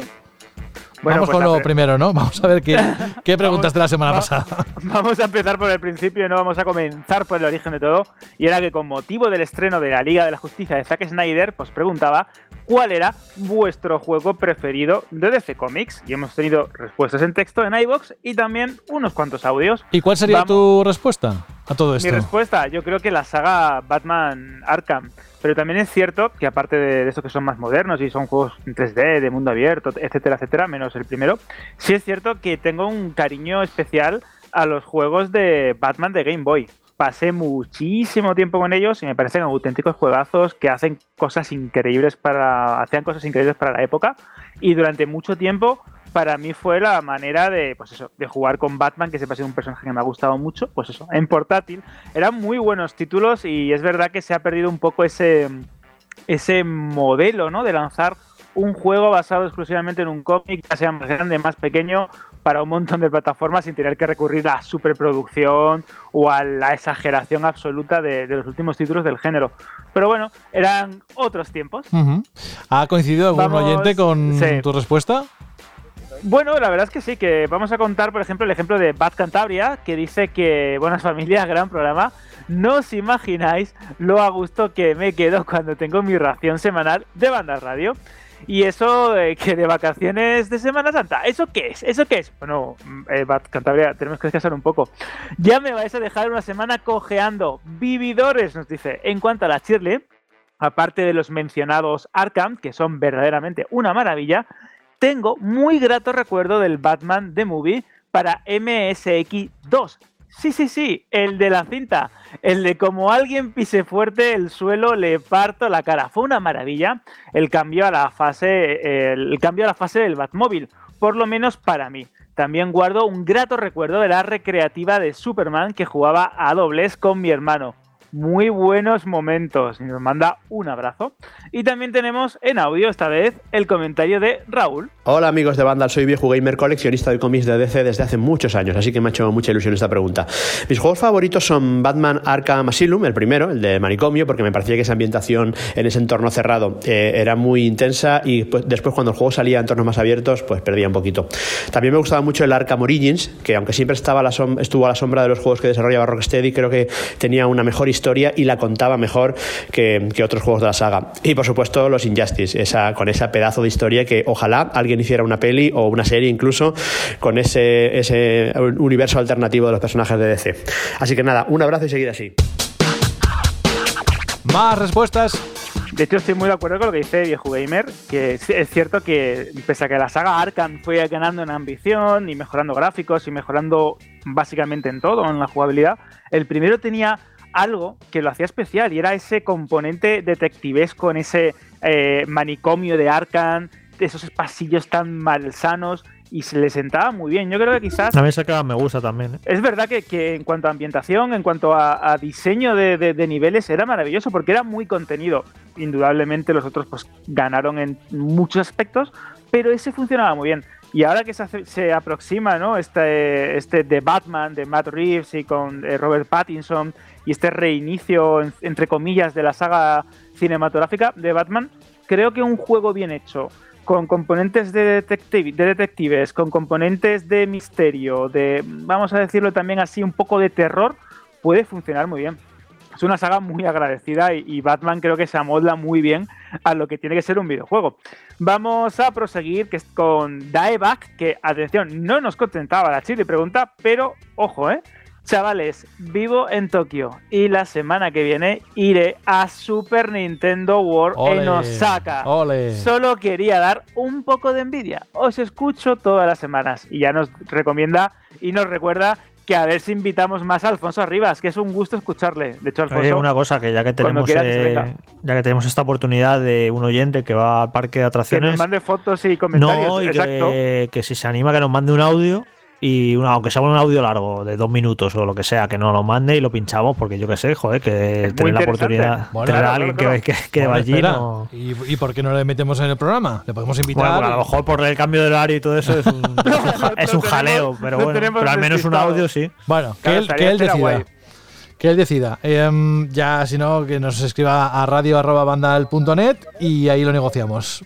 ¿Más cosas? Exacto. Sí, sí, tenemos también el audio de Alexander. Hola, muy buenas a todos chicos, aquí Alex, otra semana más y en relación a la chirly pregunta de esta semana, un juego que nos haya gustado mucho de DC Comics, no creo que me vaya a enrollar demasiado porque no he jugado a muchos, pero me quedaría con el Lego Batman porque lo jugué hace años con un amigo y la verdad pues nos lo pasamos bastante bien.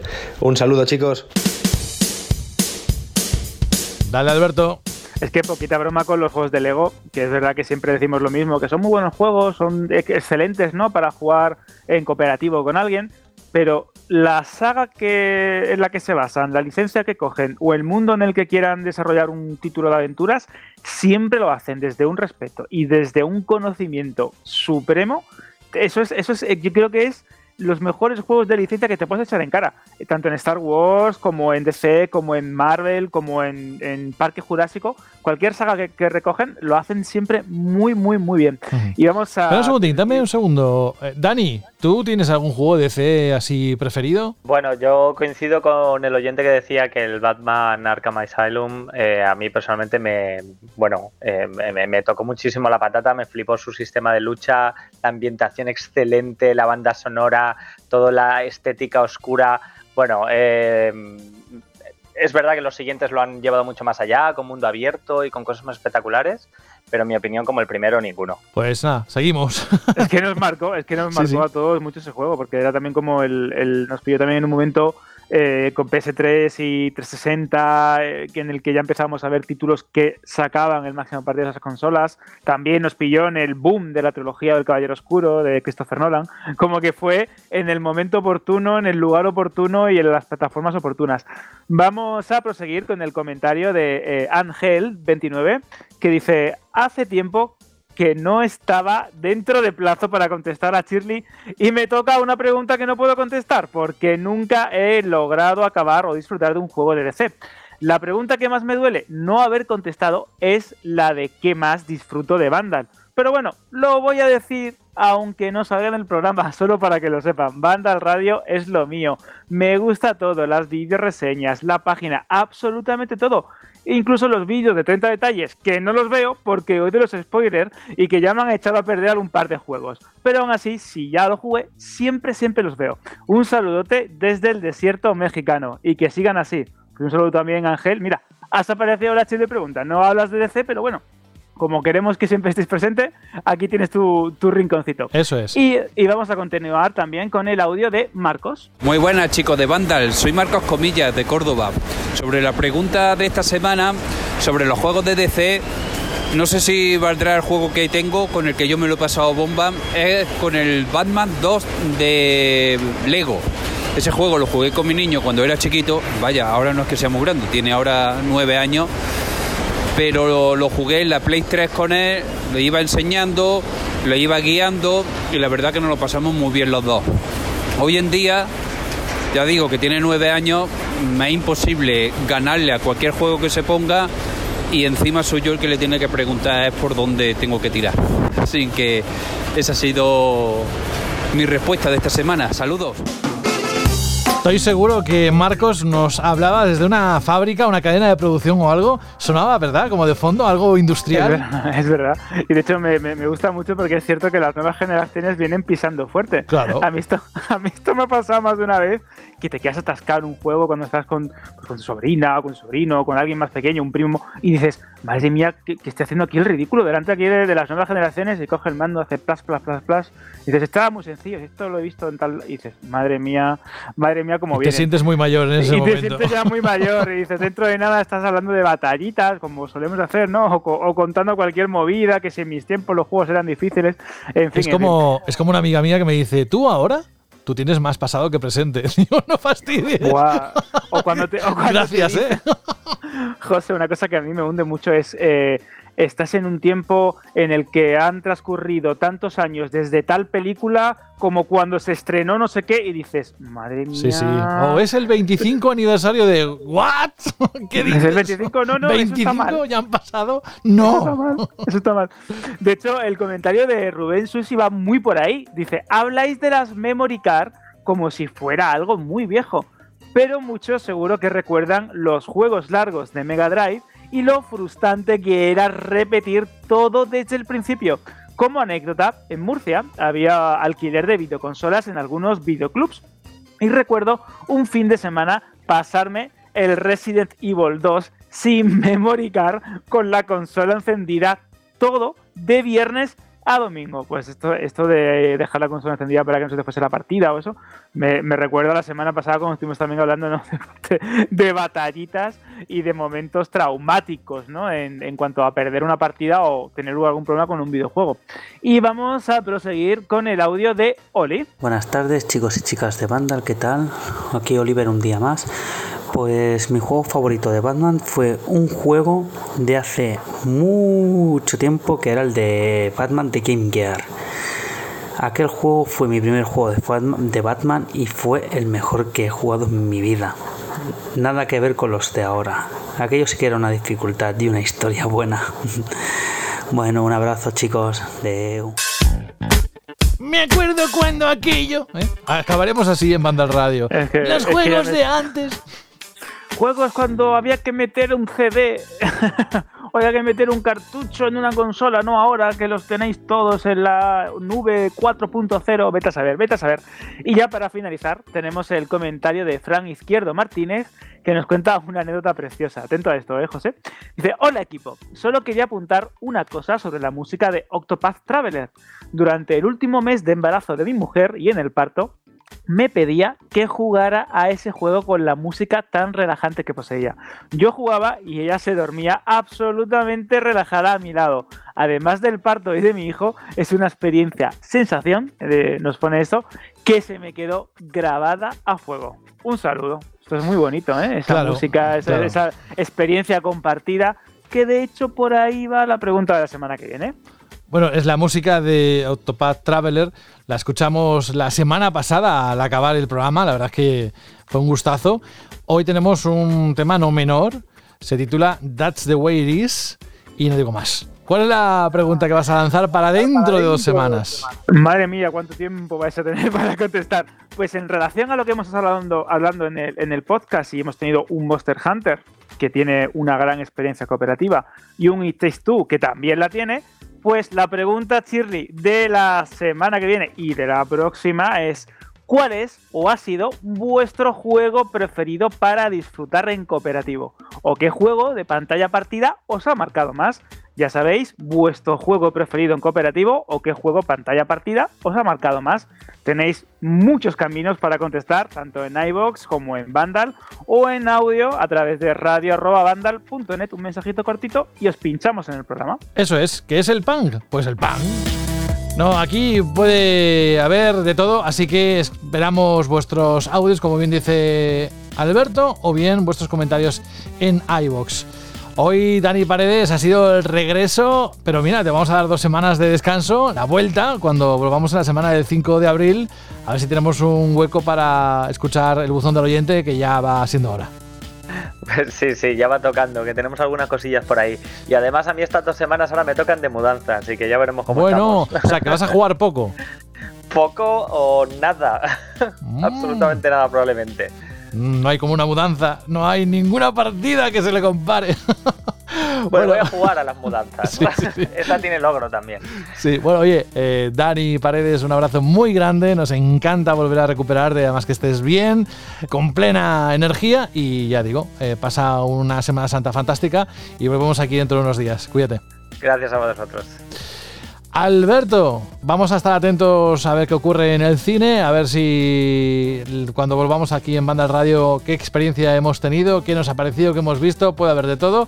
Así que nada, tú también descansa lo que puedas en Semana Santa, te esperamos aquí. Pues sí, vamos a aprovecharnos ahora que podemos ir al cine, siempre la máxima seguridad y la máxima garantía, porque la cultura es segura. Y nos veremos la semana que viene, no, la siguiente. Un abrazo fuerte, José. Adiós. Adiós. Decía, esperad un momento, esto, esto dentro de la línea interna, eh, esperad un momento que voy a por un zumo. Digo, anda, ha cambiado la cerveza por el zumo. Bien, un hábito saludable. No es que esté mal la cerveza, que de vez en cuando, por supuesto. Y dice, no, no, no, el zumo de cebada. Digo, es que la madre que le parió. ¿Qué quieres que le haga y yo? Sí, no, iba a decir, Dani, esto seguramente de estar recopilando todos los chistes que vas haciendo para sacar un libro, ya nos lo contará en su momento o posiblemente lo saque todo en el buzón del oyente, más que nada por la cantidad de quejas que va a haber. Pero tú sigue con tus chistes, Fran, lo que sí que te esperamos y eh, dentro de dos semanas que descanses muchísimo en Semana Santa y que juegues mucho, ya nos contarás. Sí, sí, sí, o sea, tengo ahí un mogollón de cosas por jugar, muchísimas de ellas a empezada a media y a ver si esta Semana Santa pues da para concluir al menos alguna de ellas. Estaremos atentos a ver qué juegas, te voy a preguntar cada día, no broma. Eh, pero eso sí, eh, que te lo pases muy bien. Y Jorge Cano, mmm, hay juegos por ahí que van a ir saliendo, eh, lo hemos dicho antes, el Outrider, supongo que formará parte de esa vuelta, pero ya será por entonces cuando los oyentes tienen que escucharlo y a ver qué, qué nos depara el programa número 31. Yo estoy muy contento porque no había caído en que no había programa la semana que viene. y estoy super... ¿En serio? no, yo qué sé. Y no. Y digo, guay, qué guay. Así que sí, sí. Muy bien, muy contento. No, sí, sí, sí. Semana Santa. Te veo comprometido, sí, con el programa. No, hombre, porque significa descansar, comer torrijas, sortear hordas de franceses por las calles de Madrid. Exacto. Serie... Yo no puedo ir a Cantabria, pero aquí puede venir todo el mundo. Una serie de divertimentos que, bueno, disfrutaremos en la medida de lo posible. Muy bien, oye, pues eh, descansa tú también todo lo que puedas. Nos escuchamos aquí, no te pierdas, no te vayas ahora muy lejos, que vamos a escuchar una banda sonora que seguro que te va a recordar un juego del cual hablaste muy bien, ¿vale? Venga, hasta dentro de dos semanas. Chao. Chao. Pues para acabar, nos escribía hace ya unas semanas Juan Manuel LJ. Dice, muy buenas chicos, os quería recomendar una canción de la banda sonora de una obra de arte, tanto el juego en sí como su propia banda sonora, y de la que me extraña que apenas hayáis hablado en ningún programa. Claro, dicho así, el hype está por lo alto, ¿verdad? Hablo, por supuesto, de Red Dead Redemption 2 y uno de los varios temas que me hicieron llorar dentro del juego, sin palabras. Un abrazo y muchas gracias por lo que hacéis. El título es That's the Way It Is, de Daniel Lanois y que además nos adjunta un enlace para poder escucharlo. Bueno, no hace falta porque lo vamos a poner ahora para todos vosotros, gracias a Juan Manuel, y que ha sido un placer compartir un programa como el de hoy, en el que ha habido unos cuantos juegos que tenían muchas ganas de que volvieran los análisis y de esta forma. Y nos quedamos con este título, That's the Way It Is. Es un tema que yo creo que debéis escuchar a buen volumen, ¿eh? Va increchendo. Cuidaos mucho, no comáis mucho, esas cosas, jugad mucho. Un abrazo. Adiós.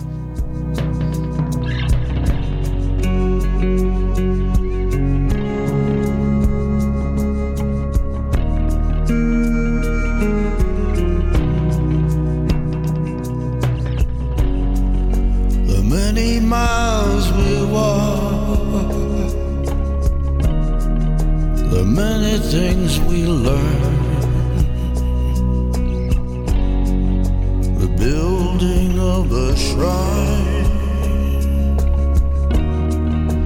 only just to burn. May the wind be at your back, good fortune touch your hand. May the cards lay out straight.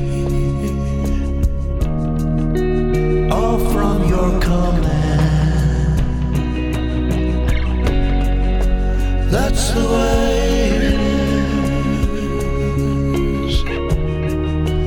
That's the way it is. That's the way it is.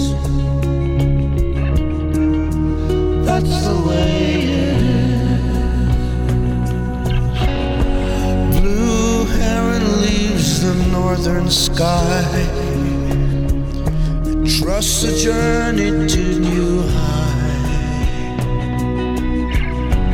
What's the meaning of the scar? If we don't learn how to heal, should we ever